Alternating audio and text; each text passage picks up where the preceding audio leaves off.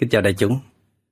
Kính chúc đại chúng luôn thật nhiều năng lượng bình an và trái tim luôn tràn đầy tình yêu thương.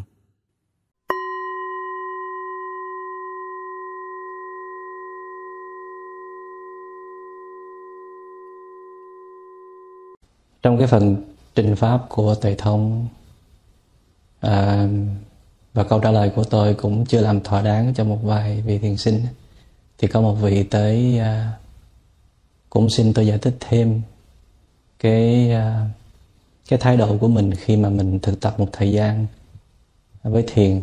Mình có những cái bước chuyển hóa và mình thấy được những cái giá trị sâu sắc của đời sống. Mình à, từ giả bớt những cái à, à, tiêu khiển đời thường. Cho nên mỗi khi mình đi nghỉ hè với những người thân, mình không có tham dự được những cái à, trò vui tiêu khiển với những người thân của mình. Cái này nó xảy ra cho rất nhiều thiền sinh và trở thành một cái trở ngại. Có nghĩa là nhiều khi chính mình cũng không có chấp nhận, không có thích, và mình biểu lộ cái sự không thích mình cho những cái người xung quanh biết là mình là cái người thực tập thiền. Thành ra là mình không thể tham dự được. Hoặc là mình cũng cố gắng để không có biểu lộ ra cái thái độ đó, nhưng mà người thân mình cảm nhận được. Thành ra họ cũng không vui. Họ muốn mình phải nhập cuộc với họ. Và có một cái thái độ thứ ba nữa là à,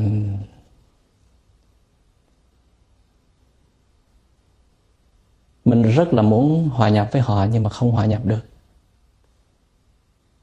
Đã làm thử rồi nhưng mà nó vẫn cảm thấy trơ trụi.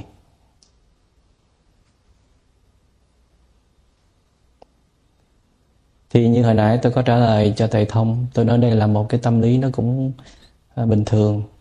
Nó theo một tiến trình à, đương nhiên. Có nghĩa là khi chúng ta phát triển tâm thức mình lên những cái cung bậc khác, và nếu mà đi đúng hướng, nghĩa là chúng ta phát triển trên chánh niệm, chánh định, thì à, chúng ta sẽ nhìn vào mọi sự vật, mọi sự việc trong cuộc đời này bằng một con mắt rất là khác. Nhìn vào thân phận mình cũng khác, mà nhìn vào cuộc sống cũng khác. Cái khác này nó tiến gần với sự thật, bản chất của vũ trụ vạn hữu. Các nhà khoa học cũng vẫn thường nói rằng mỗi khi chúng ta nhìn lên một đối tượng nào đó trong thực tại, chúng ta đừng có tin rằng đó là một cái nhìn sự thật. Cái nhìn đó có tính chất tương đối thôi. Tại vì phần lớn, hầu hết mọi người đều có một cái tần số gần với nhau, tần số tâm thức.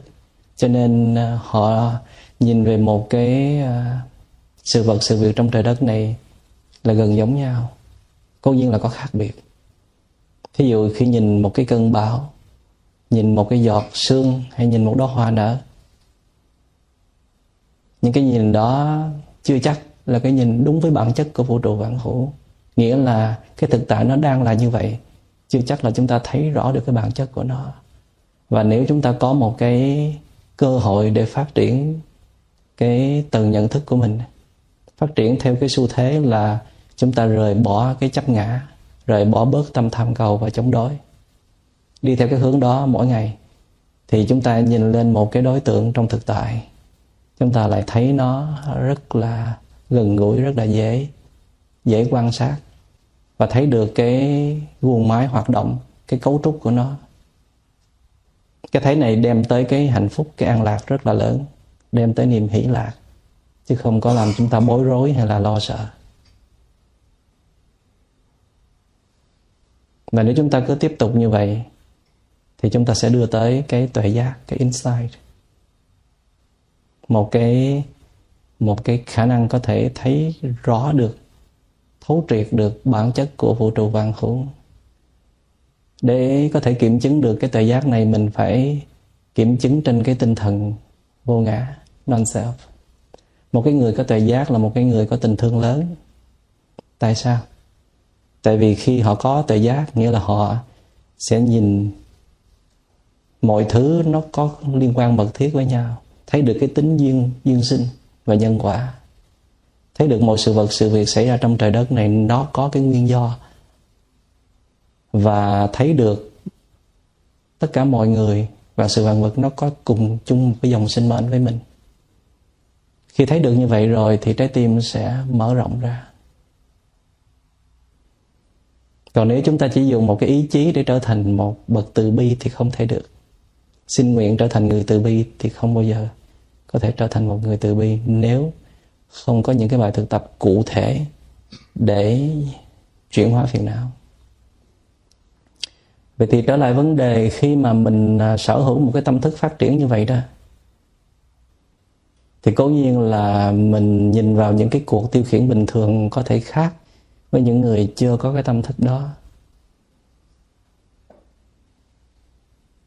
Vậy thì để có thể nhập cuộc được, để cho những người thương của mình không có cảm giác mình tách biệt với họ, hay là mình nuôi dưỡng nâng đỡ họ, thì nó có hai cái khả năng có thể làm được. Khả năng thứ nhất là mình phải là người có rất nhiều tình thương với họ, một thứ tình thương chân thật, thì mình sẽ có một cái quyết tâm rất là lớn để cố gắng với họ. Thay vì mình muốn họ phải theo mình, phải tôn trọng cái sự thực tập của mình, mình nói là mình tu thiền cho nên không thể. Cái thái độ đó là ích kỷ. Tại sao mấy năm về trước mình có thể, rồi tự nhiên bây giờ mình rẽ đường mình nói mình không thể, rồi mình bỏ người ta chơi vơi trơ trọi như vậy. Mình phải có trách nhiệm nâng đỡ người ta, cho nên mình phải có một cái tình thương rất là lớn, thì mình mới có thiện chí để mình tìm ra nhiều cách để mà tiếp xúc trở lại với họ dễ dàng hơn. Cái thứ hai là mình phải có một khả năng đóng vai.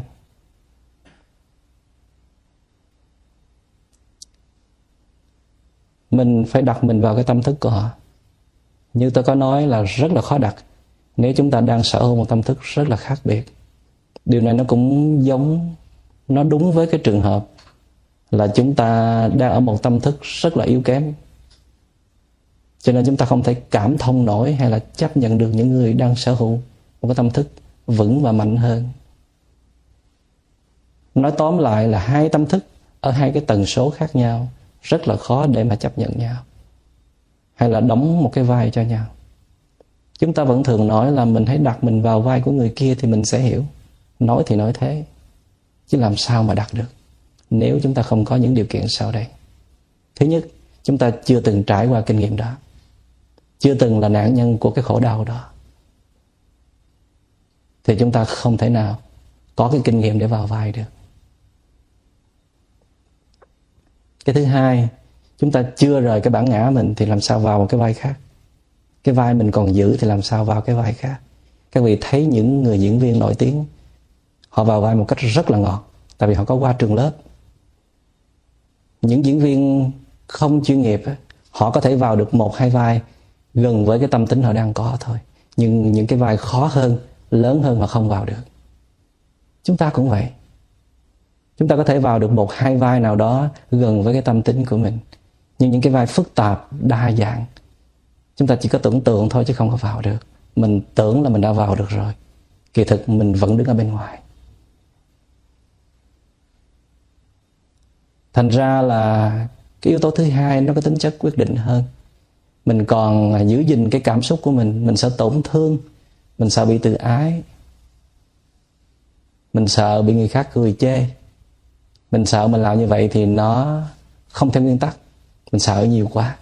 Cái sợ đó nó nói lên cái, cái khả năng không thể vào vai của mình.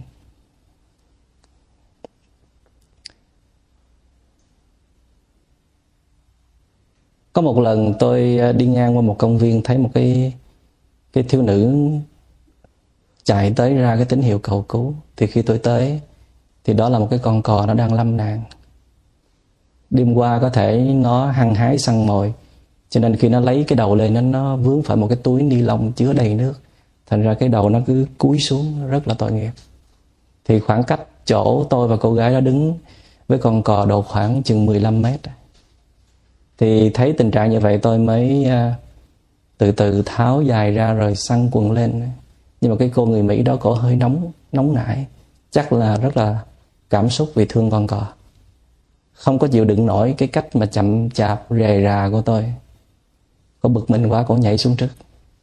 Và khi cô nhảy xuống xong thì mực nước cũng cạn, là một cái đùng. Thì con cò giật mình, nó xoay qua xoay lại rồi nó vỗ cánh nó bay đi. Nhưng mà nó bay đâu khoảng vài mét thì nó rớt xuống trở lại nữa. Có thể là nó kiệt sức, hoặc là cái túi ni lông quá nặng. Thì tôi mới nói cổ là để từ từ, chờ tôi xuống cho đừng có làm động cái con cò, nó sợ nó bay nữa. Thì cô này không nghe, cô này vẫn cương quyết nghĩ rằng là mình chạy nhanh tới là được. Cho nên cổ sấn thêm mấy bước nữa, thì lần này con cò hoảng vía vỗ cánh bay luôn. Thì cô gái đó cổ tức tưởi, cổ khóc. Cô nói là mình, tại sao tôi muốn giúp con cò mà, chứ tôi đâu có hại nó đâu mà nó không có cho tôi giúp. Và tôi nói cậu là có thể con cò chưa có bãi đậu xa, tại vì nó đã kiệt sức rồi. Cái hồ rất là rộng, cho nên mình cứ đi tìm thử, biết đâu nó vẫn còn ở đâu đây. Thì quả thật là độ khoảng nửa giờ sau, chúng tôi tìm thấy con cò nó đứng run rẩy dưới một cái tàn cây gần bờ hồ. Thì tôi nói với cậu là cô đã thất bại hai lần rồi, thì lần này phải nhường cho tôi. Thì lần này thì cậu chấp nhận. Tôi... Uh, Tôi cũng hồ nghi về cái khả năng của mình lắm. Không biết là có đủ phước, đủ bản lĩnh để mà cứu con cò hay không. Cho nên lúc đó trước khi rời chỗ, tôi đã đứng đứng yên và quan sát lại cái chánh niệm của mình, quan sát lại cái cảm xúc của mình. Và tới khi cái nhịp hơi thở mình trở nên nó ổn định bình thường rồi đó, tôi mới đi một bước rồi dừng lại, duy trì hơi thở, rồi đi một bước rồi dừng lại. Và khi đặt cái chân mình xuống mặt nước rất là nhẹ nhàng, tại vì mình sợ con cò nó nghe, nó sợ và nó sẽ bay đi. Tại vì cái ước mơ của mình lúc đó chỉ có mỗi một một thứ, đó là con cò chấp nhận cho mình cứu nó. Và cái năng lượng đó nó rất là mạnh ở trong tôi,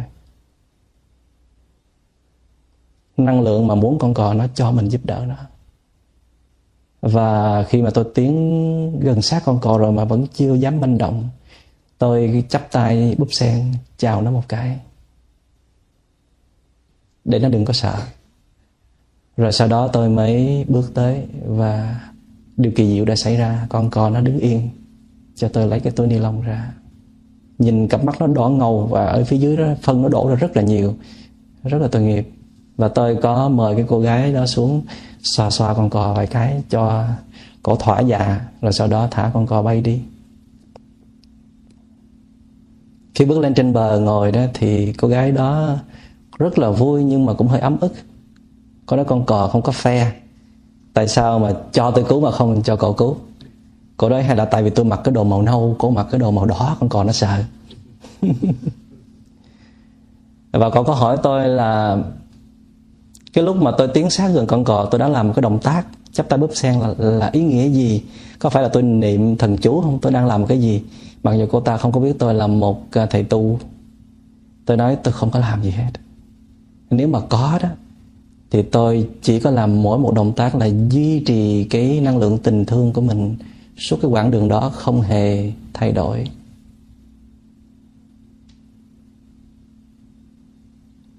Và khi tôi nói tới đó, cô gái đã khóc. Cô khóc lần này là khóc cho cô, chứ phải khóc cho con cò. Cô nói cô đã hiểu ra nhiều vấn đề từ cái câu chuyện này.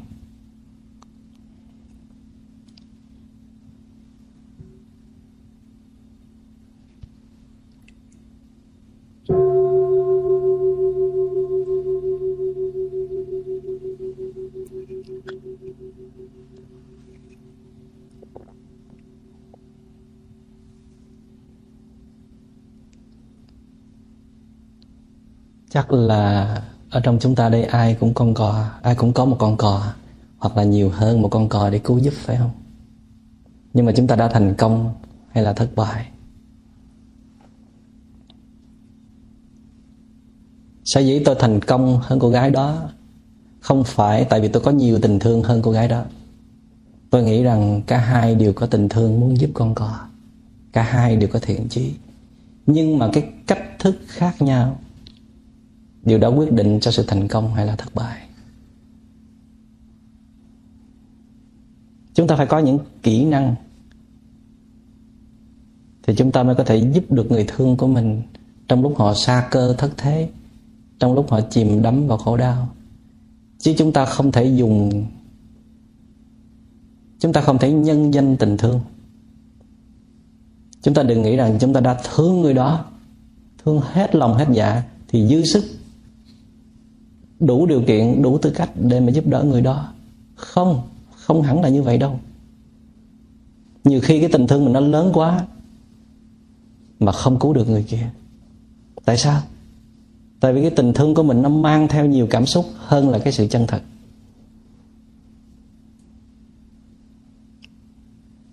Và mình nghĩ mình thương người đó cho nên mình muốn làm cái gì mình làm theo cái kiểu của mình, và không nghĩ tới cái cảm giác, cái cảm nghĩ của đối phương. Mình chưa từng đặt mình vào cái tâm trạng của đối phương. Cái lúc mà gây ra lầm lỡ, cái lúc mà rơi vào cái vũng lầy khổ đau như thế nào, chúng ta không thể vào vai. Khi tôi cứu con cò, tôi đã vào được vai của con cò. Có thể tôi cũng đã từng lâm nạn, đã từng sợ hãi, cần một cái người tới để cứu giúp. Và mình nhớ lại cái cảm giác đó, nhờ cái năng lực chánh niệm nó giúp mình kết nối lại cái tâm thức đó. Mặc dù là mình vẫn giữ được cái tâm thức của mình,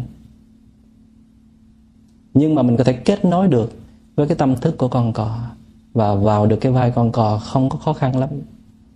Chúng ta còn nhớ là khi chúng ta còn nhỏ, mỗi lần chúng ta chạy nhảy vui chơi vấp ngã đó, vấp cái ngạch cửa té, thì bà của chúng ta sẽ tới bên chúng ta. Có đánh chúng ta không? Có trách giận chúng ta không? Hay là bà ẵm chúng ta lên, ôm vào lòng, vỗ về. Thậm chí bà còn trách cái ngạch cửa làm cho cháu của bà té đau như vậy. Và sau khi chúng ta tươi tỉnh, chúng ta vui cực, vui cười trở lại, thì bà sẽ nhắc nhở chúng ta phải cẩn thận, đừng có để cho cái ngạch cửa làm cho mình té nữa. Đó là thái độ cứu hộ của một người vừa có tình thương mà vừa có hiểu biết. Có thể bà đã đi ngang qua cái kinh nghiệm đó, nhưng mà cũng có thể bà đã từng chăm sóc con của bà, tức là mẹ của đứa bé hay là cha của đứa bé. Bà đã tập được cái kinh nghiệm đó, và lần này tới phiên đứa bé, bà đã vào được cái vai đứa bé rất là ngọt, không có kháng cự. Bà không có lấy uy quyền của người bà ra để chia cách giữa bà với đứa bé. Bà là bà, đứa bé là đứa bé. Bà là một người trưởng lão, có học thức, có địa vị, có đạo đức, còn cháu là một đứa ngu si, khờ dại. Nếu mà bà vẫn giữ ý niệm ở trong lòng thì bà không bao giờ giúp được đứa bé. Đứa bé không bao giờ chấp nhận sự giúp đỡ của bà. Chúng ta đừng tưởng rằng khi người khác họ xa cơ thất thế, họ gây ra lầm lỗi, họ yếu đuối, là chúng ta có quyền làm bất cứ điều gì nếu chúng ta muốn giúp đỡ họ. Lúc đó tâm hồn họ rất là yếu đuối, rất là sợ hãi. Nhưng họ vẫn sĩ diện, họ vẫn tự ái, họ vẫn tổn thương. Nếu cách thức của chúng ta khiến cho họ hiểu rằng đây là một hành động tấn công, hạ bệ, tiêu diệt, chứ không phải là cứu giúp. Mặc dầu cái thông điệp chúng ta đưa ra, cái điểm xuất phát là cứu giúp, nhưng mà cái bên nhận á, thì thấy đây là một cái hành động trừng phạt hay là tiêu diệt, là chúng ta đã thất bại rồi. Chúng ta không hiểu tại sao chúng ta thất bại. Chúng ta đổ thừa cho người kia, dại dột, khờ khạo. Người ta đã muốn giúp rồi mà không chịu dễ thương thì cho chết luôn, phải không? Muốn cho tôi giúp thì phải nói dễ thương sao tôi nghe được tôi mới giúp chứ. Hay là làm một cái hành động lễ phép, cung kính, phải nhận lỗi, ít ra là phải nhận lỗi thì tôi mới giúp, mới tha thứ được. Mà trời đất ơi, cái lúc đó mà còn đặt thêm điều kiện gì cho người ta nữa. Người ta đã hết sức rồi, bây giờ giúp hay là không thôi. Tại sao mình đang vững, đang mạnh, đang ổn định, mà giúp người ta mình phải đặt ra một cái cái điều người ta phải phục tùng cho mình nữa. Hãy cho tôi một cảm xúc tốt đi thì tôi mới giúp. Nói một cái lời dễ thương đi, xin lỗi đi, quỳ xuống đi. sám hối đi thì tôi mới giúp. Tất cả những điều đó là những đòi hỏi ích kỷ không đáng có mặt. Một cái thái độ đó mà cứu giúp thì cái đó gọi là ngụy tạo, không có gọi là chân giúp đỡ, tức là không có giúp đỡ chân thật. Chúng ta dễ bị trộn lẫn giữa cái sự chân thật và cái sự ngụy tạo. Có thể điểm xuất phát là chân thật, nhưng mà vì cái thái độ phản ứng không dễ thương của người kia, đó làm cho chúng ta tổn thương. Cho nên từ sự chân thật chúng ta xây, xây qua cái hướng không còn chân thật nữa, gắn gượng, giả tạo.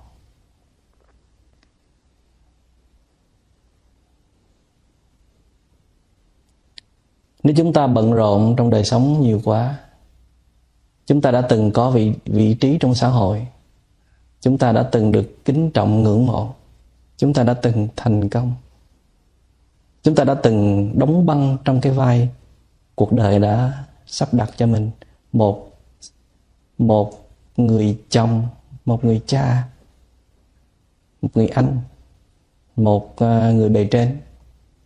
Chúng ta đã kẹt cứng trong cái vai của mình. Thành ra nhiều khi chúng ta rất là muốn giúp đỡ người kia, đưa cánh tay tình thương tới để kéo cuộc đời của họ lên. Nhưng mà chúng ta vì sĩ diện, sợ làm như thế thì thiên hạ sẽ cười chê. Con của mình đó, người thương của mình đó, nhưng mình không giúp được. Tại vì mình sợ bị cười chê. Mình giúp một cái người như vậy, mình có một đứa con, có một người thương như vậy thì xấu hổ vô cùng. Vì ích kỷ, vì tự ngã mà chúng ta đã có những cái bước trượt rất là lớn ở trong tâm hồn của mình. Chúng ta đã đánh mất đi cái thiên tính của con người là có khả năng cứu hộ, giúp đỡ và yêu thương mọi đối tượng.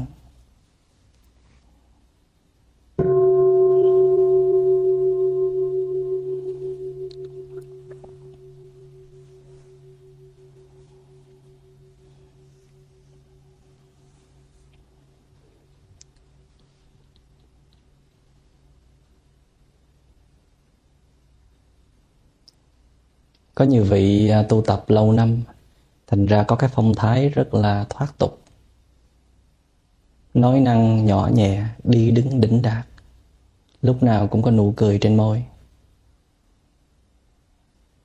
Nhưng mà khi gặp một cái sự cố xảy ra, có một cái người thương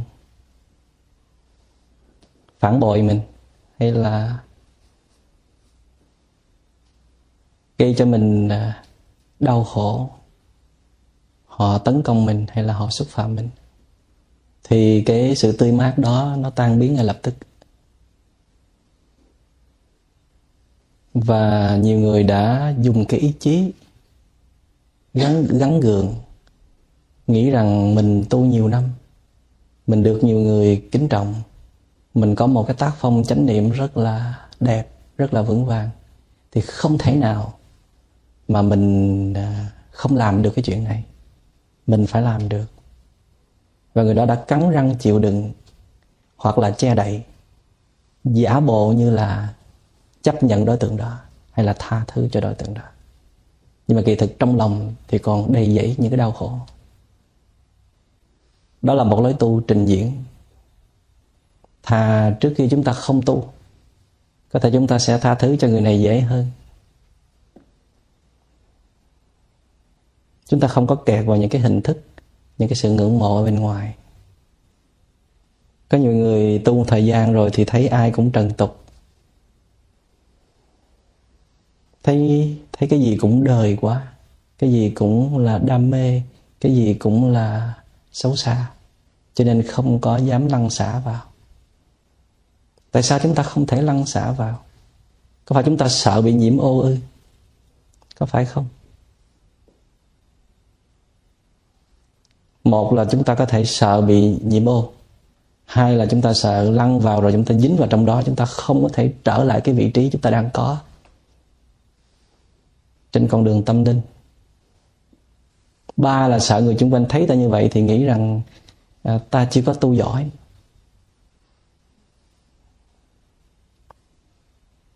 Cho nên trở nên rất là sượng sùng giữa đời và đạo.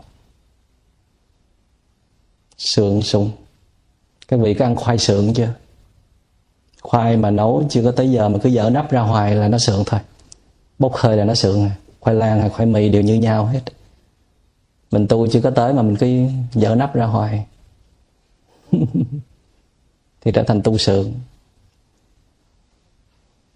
Dở nắp có nghĩa là nghỉ tu hay là chuyển hướng lung tung, hay là cứ thăm dò cái trình độ tu chứng của mình hoài thì nó sượng. Để tự nhiên thì nó chính.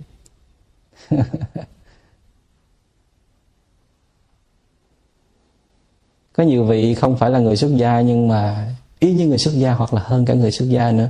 Trời ơi, nghiêm trang quá, đạo mạo quá, không có dám làm cái gì cái tính chất đời cả.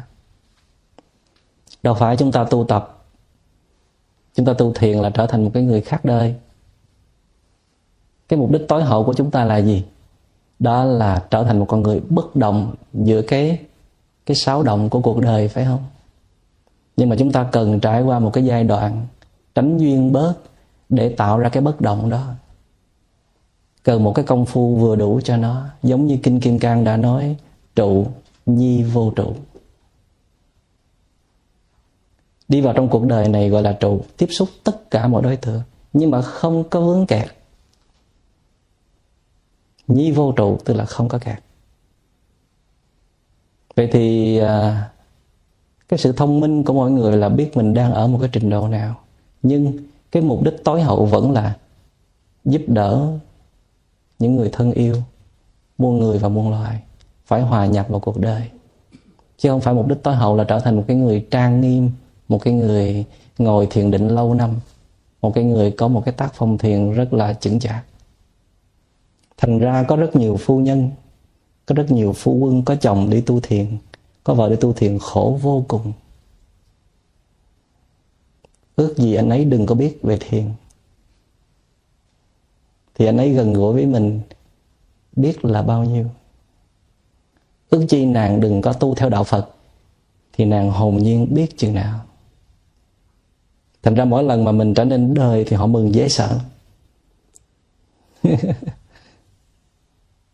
Vậy thì cái nguyên nhân gốc rễ đó là mình kẹt hình thức nhiều hơn là mình đạt nội dung. Bị hình thức nhiều quá. Là mình có một cái tham vọng là khi mình vô đạo là mình phải đạt đạo liền. Mình phải có những cái vị trí cao ở trong đạo. Đời thì thật là đời mà đạo phải thật là đạo mới được. Đời thì đời không, đạo thì đạo không. Không thể nào trong đạo có đời, không thể nào trong đời có đạo. Và đó là một cái chiều hướng sai. Trong cái tuệ giác của đạo Phật thì nhất thiết thế gian pháp, vô phi Phật pháp. Tất cả những gì thuộc về thế gian không có cái gì không phải là Phật pháp cả. Phật pháp không có một cái chủ thể riêng, nó là non-self. Nó được tạo ra từ thế gian. Nhưng mà nó không có kẹt vào cái mong cầu và chống đối, không có chìm đắm trong khổ đau. Thành ra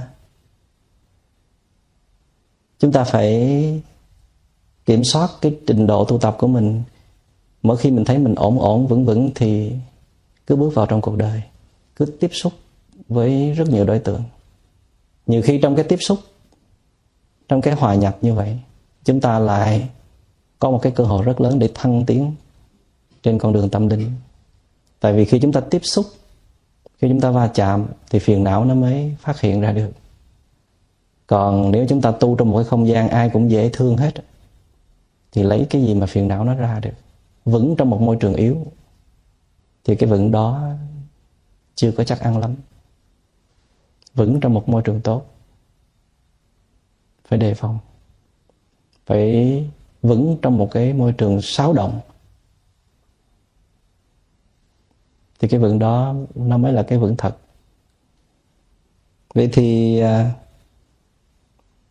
cái vấn đề tha thứ khi đặt ra đó, trước hết tha thứ là trách nhiệm của mỗi người, trách nhiệm của mỗi công dân của vũ trụ. Tại vì sao? Tại vì ta vẫn còn lầm lỡ, ta vẫn còn u mê dại dột, ta vẫn còn sống trong thất niệm, thì người khác vẫn còn. Nếu ta đã được người khác chấp nhận và tha thứ, thì ta cũng phải học cách chấp nhận và tha thứ người khác. Đó là quy luật cân bằng cảm xúc. Trong một liên hệ, khi thiết lập với nhau, thì chúng ta phải chuẩn bị sẵn tinh thần. Sẽ có một bên gây ra lầm lỡ, hoặc là trái với ý ta. Trái với ý ta chưa hẳn là lầm lỡ, chưa hẳn là tội lỗi. Thì ta phải đủ sức. Đủ sức ở đây có nghĩa là đủ một cái dung lượng trái tim để mà chấp nhận, để mà giúp đỡ họ trở về vị trí đúng, hay là hiểu ta hơn.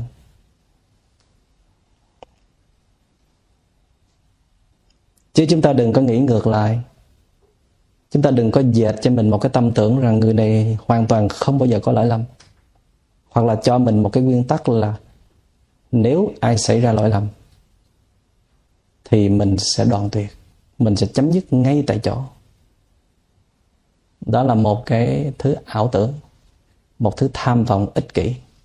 Làm gì có cái chuyện sống mà không gây ra những lầm lỡ. Cố nhiên nếu mà một bên gây ra lầm lỡ nhiều quá, mà một bên không có đủ sức tiếp nhận nổi trong nhất thời, thì cái sự rạn nứt có thể xảy ra, hoặc là có thể đi tới sự đổ vỡ. Những lúc đó chúng ta hay dùng cái phép so sánh ngang bằng. Chúng ta nói rằng tại sao chúng ta chỉ gây ra lầm lỗi có một lần mà người kia gây ra tới mười lần. Không có công bằng. Cho nên mình đã tha ba lần rồi, thì hơn ba lần là không có chấp nhận. Vậy thì trong cái trường hợp này, không thể nào dùng cái phép so sánh bằng để mà kêu cứu cái lòng bao dung của người kia, mà dùng phép so sánh à, hơn. Có nghĩa là trong khi người kia yếu thì mình phải trở nên mạnh. Mình trở về vị trí của một người có trái tim lớn hơn, nhân danh một người có tình thương lớn mà tha thứ.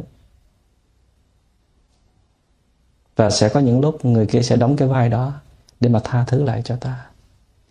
Tha thứ là một cái món quà. Đáng lẽ ra trong cái cam kết vô hình là người kia không có làm điều này, không có vượt quá cái biên giới này. Nhưng mà trong một cái nhận thức sai lầm, trong một cái thứ phiền não không điều phục được, họ đã gây ra cái lầm lỡ đó. Vậy thì khi chúng ta chấp nhận cái lầm lỗi đó là một phần của con người họ và có trách nhiệm của chúng ta. Nghĩa là chúng ta đã trao cho họ một cái món quà ân tình. Ân tình là tình thương cho thêm, mà không có đòi hỏi điều kiện phải đáp trả, dù là một lời nói hay là một hành động cảm ơn. Không có bất cứ một điều kiện nào. Đó là ân tình. Khi em ngã thì anh nâng, và ngược lại khi anh ngã thì em nâng. Đây là cái quy luật điều hợp của vũ trụ. Anh phải làm như thế, chị phải làm như thế, thì liên hệ mới tồn tại được. Chứ anh chị đừng có một cái ảo tưởng rằng sẽ không ai được quyền gây ra lầm lỡ. Hễ có lầm lỡ là sẽ đoạn tuyệt, không tha thứ được. Mà lỡ như nếu mà chúng ta trong cái lúc đó chúng ta thấy rằng chúng ta không thể tha thứ được, chúng ta thấy cái lỗi lầm này nó quá lớn, mà cái dung lượng trái tim chúng ta lúc bấy giờ nó quá nhỏ, thì tôi xin các vị nhớ điều này. Ngay cái chỗ này chúng ta không có tội lỗi chi cả. Người kia cần chúng ta tặng một món quà ân tình, nhưng mà chúng ta không có thể chế tác ra được cái món quà đó. Ngay trong lúc này thì chúng ta khoan làm một cái quyết định, khoan tuyên bố rằng tôi không có món quà đó, tôi không thể mở rộng lượng trái tim được. Mà chúng ta hãy nói rằng hãy cho tôi một thời gian để trái tim tôi đủ lớn cho năng lượng tình thương tôi trở lại, tôi sẽ làm cái món quà này. Nghĩa là bây giờ tôi chưa tha thứ được, nhưng hãy cho tôi một thời gian, có thể tôi sẽ tha thứ trong tương lai. Nghĩa là chúng ta đừng có tin cái tâm mình quá. Ngay lúc đó cái tâm chúng ta đang rất là yếu đuối. Chúng ta đang bị chìm đắm trong một cơn bão cảm xúc. Chúng ta đang bị xúc phạm. Chúng ta đang bị tổn thương. Một tâm thức yếu đuối như thế làm sao mà tha thứ cho nổi? Có phải vậy không? Mà lúc đó chúng ta làm quyết định, có thể chúng ta sẽ ăn năn hối tiếc. Tại vì khi chúng ta bình tĩnh trở lại, chúng ta thấy vấn đề này có thể tha thứ được mà, có thể bỏ qua được mà. Nhưng mà chúng ta đã lỡ nói ra rồi, lỡ tuyên bố rồi, lỡ làm quyết định rồi. Nói thì nó kỳ quá, rút lại thì mất oai đi. Cho nên thôi để luôn như vậy. Đó là một cái bước trượt rất là đáng tiếc. Chứ có ít ai mà nói là hôm trước tôi yếu quá cho nên tôi chưa có tha thứ được. Bây giờ tôi vững lại rồi, tôi ổn định rồi, tôi tha thứ được. Xin hãy chấp nhận cho sự tha thứ của tôi không? Các vị có hay làm điều này không? Nhưng mà chúng ta phải làm như vậy đi. Làm được như thế này chúng ta sẽ cứu vãn rất nhiều tình thế, giải quyết được một số khó khăn mà trước nay chúng ta không có biết cách. Nghĩa là trước giờ chúng ta cứ nghĩ rằng tại đối tượng kia, tại họ khó chịu, họ phải xứng đáng chịu cái trừng phạt, cái mức trừng phạt đó. Mà như tôi đã nói đó, giờ phút đó mà các vị muốn đem con cò ra để mà xử tội thì thôi đừng có cứu nó. Nó biết nó làm lỗi rồi, nó đứng đó một đêm nó đủ chết rồi, đủ kiệt sức rồi. Nó thừa biết chứ. Các vị có cần phân tích thêm nó mới hiểu không? Bây giờ nó chỉ cần một động tác là làm ơn lấy cái túi ni lông ra khỏi đầu nó mà đừng nói thêm một câu nào nữa hết. Chúng ta không bao giờ làm được điều đó. Chúng ta phải nói cho hả giận, nói một tiếng đồng hồ chưa đủ, ngày mai nói tiếp. Cũng cũng sẽ tha thứ, cũng sẽ cũng sẽ mở lòng ra, nhưng mà cảm thấy như vậy là nhẹ quá. Vậy thì nếu chúng ta là một thiền sinh, chúng ta biết rằng chúng ta đang cần một cái cảm xúc tốt để nó cứu vãn cho cảm xúc xấu chúng ta đang gánh chịu. Một là đối tượng kia phải làm một cái thái độ gì đó dễ thương, gửi cho chúng ta một cảm xúc tốt, thì cảm xúc này nó mới cân đối được, nó mới hóa giải được cái cảm xúc xấu. Hai là chúng ta phải tự chế ra cái cảm xúc tốt đó bằng cách này hay cách khác. Nghĩa là chúng ta đi tìm một số bạn đi chơi, hay là làm một số uh, động tác tiêu khiển nào đó để mà cái, cái cảm xúc nó quân bình trở lại. Nhưng mà chúng ta hãy nhớ một điều, đừng có làm bất cứ một cái quyết định nào trong khi cảm xúc nó đang dâng tràn. Đó là quyết định của ích kỷ. Cảm xúc dâng tràn có nghĩa là ích kỷ đang lên ngôi, đang muốn bảo vệ chính mình. Tất cả những cái quyết định đó chúng ta sẽ ăn năn sau này. Và ngược lại, khi chúng ta tha thứ một người nào, chúng ta cũng đừng tuyên bố một cách chắc mẽn. Được, tôi tha thứ cho em. Ok, chuyện này dễ quá, bé nhỏ quá, cho qua đi. Các vị hãy nói một câu khôn ngoan như thế này ngay trong giây phút này: tôi tha thứ cho anh, hay là tôi tha thứ cho em, nhưng mà tương lai có thể khác, hoặc là chưa chắc đâu. Có hai trường hợp chúng ta tha thứ mà sau này chúng ta hối tiếc. Một là lúc đó có thể chúng ta đang trình diễn trước đông người, chúng ta vì sĩ diện, vì danh dự làm một động tác giả là tha thứ, mà mình tưởng mình tha thứ thiệt. Thứ hai là vì người kia biết cách cung cấp cảm xúc tốt cho mình, họ quy lị van xin dùng những cái lời hết sức là ngọt ngào, chúng ta đã bị dụ dẫn cho nên là đã xa lòng, gọi là lạc lòng, và đã dễ dàng tha thứ. Nhưng sau khi tỉnh ngộ, tức ơi là tức, tại sao mình cho qua dễ dàng như vậy? Cái cách tha thứ này không có đưa tới cái sự giáo dục hay là cảnh cảnh báo cho người kia. Cho nên bất kỳ quyết định tha thứ hay là không tha thứ, ở đây tôi vẫn chưa nói là tha thứ là hay hay là không tha thứ là hay. Tại vì có những trường hợp chúng ta không nên tha thứ liền. Có một hôm đó hai em thiền sinh đột ngột tới cái thiền thất của tôi mà không xin hẹn trước. Tôi giật mình, tại sao giờ này có mặt ở đây mà tôi đã có cái chương trình làm việc rồi, nhưng mà đường xa thì không nỡ đuổi về. Tôi muốn cho hai em này biết rằng cái nguyên tắc như thế nào, và để thử coi hai thiền sinh của mình thực tập chịu đựng cảm xúc xấu tới đâu tôi im lặng mười lăm phút. Tôi cứ đi làm những công việc của tôi và các em xin phụ giúp tôi được không? Hai con cứ ngồi đó chơi. Và tôi biết chúng đang chìm trong cái cảm giác rất là khó chịu. Nhưng mà tôi thấy cái mức khó chịu nó lên cao quá rồi, thôi tôi không có nỡ nữa. Cho nên thôi, lại đây phụ thầy một chút. Cái cách đó là cái cách nó giải tỏa cảm xúc xấu ra. Cái đó không phải là trừng phạt, tại vì nó không đứng trên cái sự bực tức giận hờn của mình. Mình rất là yêu thương họ và muốn cho họ giỏi hơn và có tỉnh thức hơn, có chánh niệm hơn. Cho nên mình cho họ vài phút nếm cái cảm xúc xấu đó để họ được nhận thức ra và được trưởng thành. Vậy thì có những trường hợp một cái người đủ giỏi, đủ vững vàng thì có có thể điều khiển cái sự tha thứ hay là không tha thứ ở trong tay của mình một cách không vướng kẹt. Cái này nó nó cách với lại cái sự không tha thứ thiệt trong đường tơ sợi tóc nha. Nhiều khi mình lầm tưởng mình chưa có tha thứ nổi mà mình làm bộ mình nói là mình đang mình đang giáo huấn người kia. Vậy thì trở lại vấn đề là khi chúng ta tha thứ hay là không tha thứ, chúng ta đều phải nhìn lại cái cảm xúc của mình, nhìn lại tâm của mình. Có thật sự là ta đã vì người kia chưa?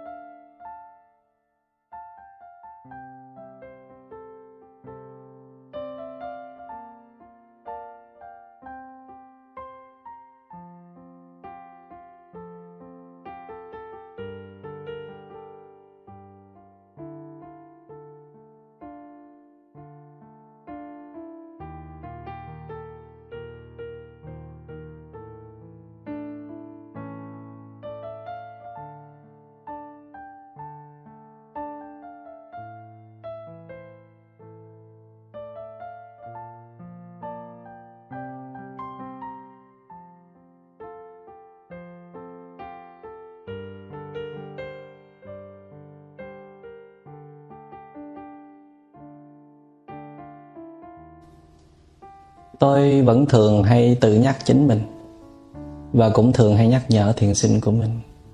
Bất cứ một cái hành động nào mà có đối tượng tham dự,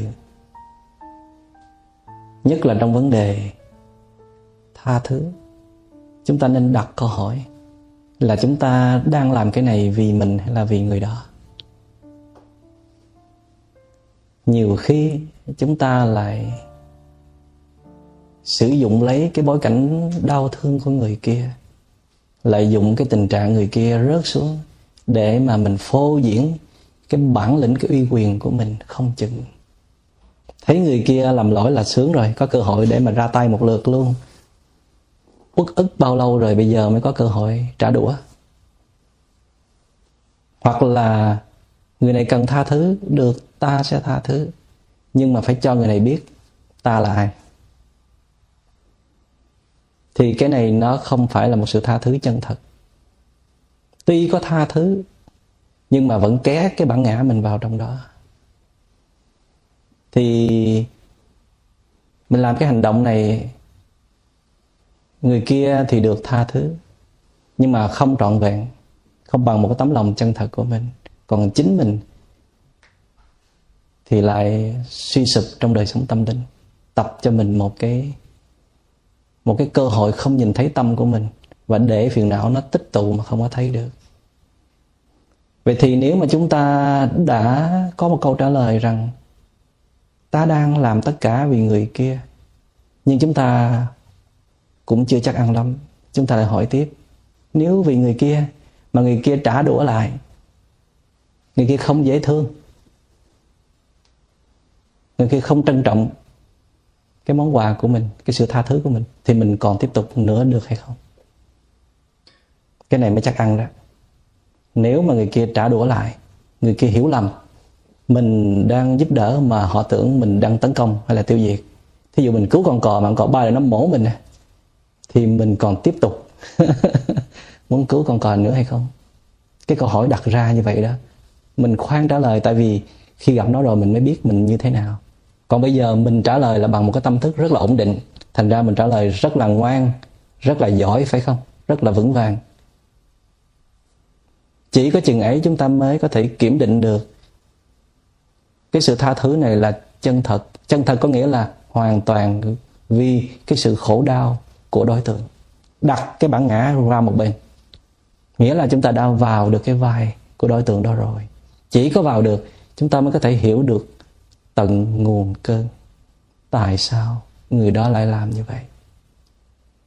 Có thể do cái quá khứ họ lớn lên trong một cái môi trường có quá nhiều năng lượng xấu, hoặc là họ phải tiếp nhận cái di truyền từ nhiều đời, hoặc là họ ảnh hưởng một vài cái, cái chủ thuyết, một vài cái tư tưởng sai lệch, hoặc là họ có những cái biến động gần đây trong nội tâm, cho nên họ đã rơi xuống một cái tâm thức rất là yếu kém như vậy. Nếu chúng ta là người thương họ thì phải thương cho cuộc đời của họ, thương cho những cái vụng về, những cái yếu kém của họ, chứ đâu phải mình chỉ thương những cái hay, cái đẹp thôi. Khi người đó dễ thương mà mình thương, và khi người đó hết còn dễ thương thì mình hết thương, thì tình thương này chỉ là một sự hưởng thụ, chứ không phải là tình thương đích thực. Vậy thì nếu chúng ta có một tình thương đích thực, cộng thêm một vài cái kỹ năng khéo léo để mà giúp đỡ đối phương, thì sự tha thứ là cái chuyện có thể xảy ra, và có thể giúp đỡ người thương của mình vượt qua những cái cơn khổ đau bế tắc. Thật là hạnh phúc vô cùng khi chúng ta sống chung một cái người mà họ sẵn sàng bỏ qua những cái khuyết điểm lầm lỡ của ta và nâng cuộc đời chúng ta lên. Họ chỉ cho chúng ta thấy những cái khuyết điểm lầm lỡ khi tâm hồn của chúng ta đã trở nên ổn định, chứ không phải lợi dụng cái sự sa sẩy của ta mà họ tấn công để mà hạ bệ ta. Cái đó được gọi là ân tình. Ta rất là biết ơn những cái người như vậy, sẵn sàng bỏ ra những cái khuyết điểm, những cái lầm lỡ của mình, và trân quý những cái ưu điểm, những cái tuyệt tác của mình. Ai trong chúng ta cũng có cái mong muốn đó. Vậy thì chúng ta hãy làm đi. Cuộc đời này còn còn nhiều khổ đau, còn nhiều bóng tối nếu chúng ta là những người được mệnh danh là những người đang đi trên con đường tỉnh thức. Tu thiền là đi trên con đường tỉnh thức. Thì chúng ta hãy làm tốt cái phần trách nhiệm ấy đi. Hãy sẵn sàng cho mình một cái dung lượng trái tim khá lớn, để mỗi khi những người thân yêu nhất của mình hay là những người chung quanh họ gây ra những cái tổn thương, những cái lầm lỡ, làm cho mình thiệt thòi, mất quyền lợi, thì mình đủ sức để mà ôm lấy họ và chỉ cho họ một con đường đi. Đó là một con người có hiểu biết và thương yêu đích thực. Xin cảm ơn đại chúng. Phúc Tịnh xin kết thúc podcast hôm nay tại đây. Bài pháp thoại mang tính chất tâm lý trị liệu do Thầy Minh Niệm và Cộng đồng Thiền Tâm lý Trị liệu Miền Tỉnh Thức thực hiện. Nếu thấy bài pháp thoại này là hữu ích, thì nhờ quý vị anh chị chia sẻ thêm cho bạn bè và người thân của mình. Kênh podcast Phúc Tịnh xin góp một phần để lan tỏa những bài pháp thoại đầy giá trị này đến với những người đang cần sự giúp đỡ về mặt tâm lý, cũng như những người thực sự ổn, để cùng xây dựng một xã hội bình yên, hạnh phúc hơn. Trân trọng cảm ơn mọi người đã theo dõi. Ngoài ra, do giải thuật của YouTube ưu tiên những video có nhiều like, nên nếu mà thích video này thì nhờ quý vị anh chị bấm thêm vào nút like video và ấn nút theo dõi kênh để giúp cho podcast của chúng ta có nhiều người biết hơn.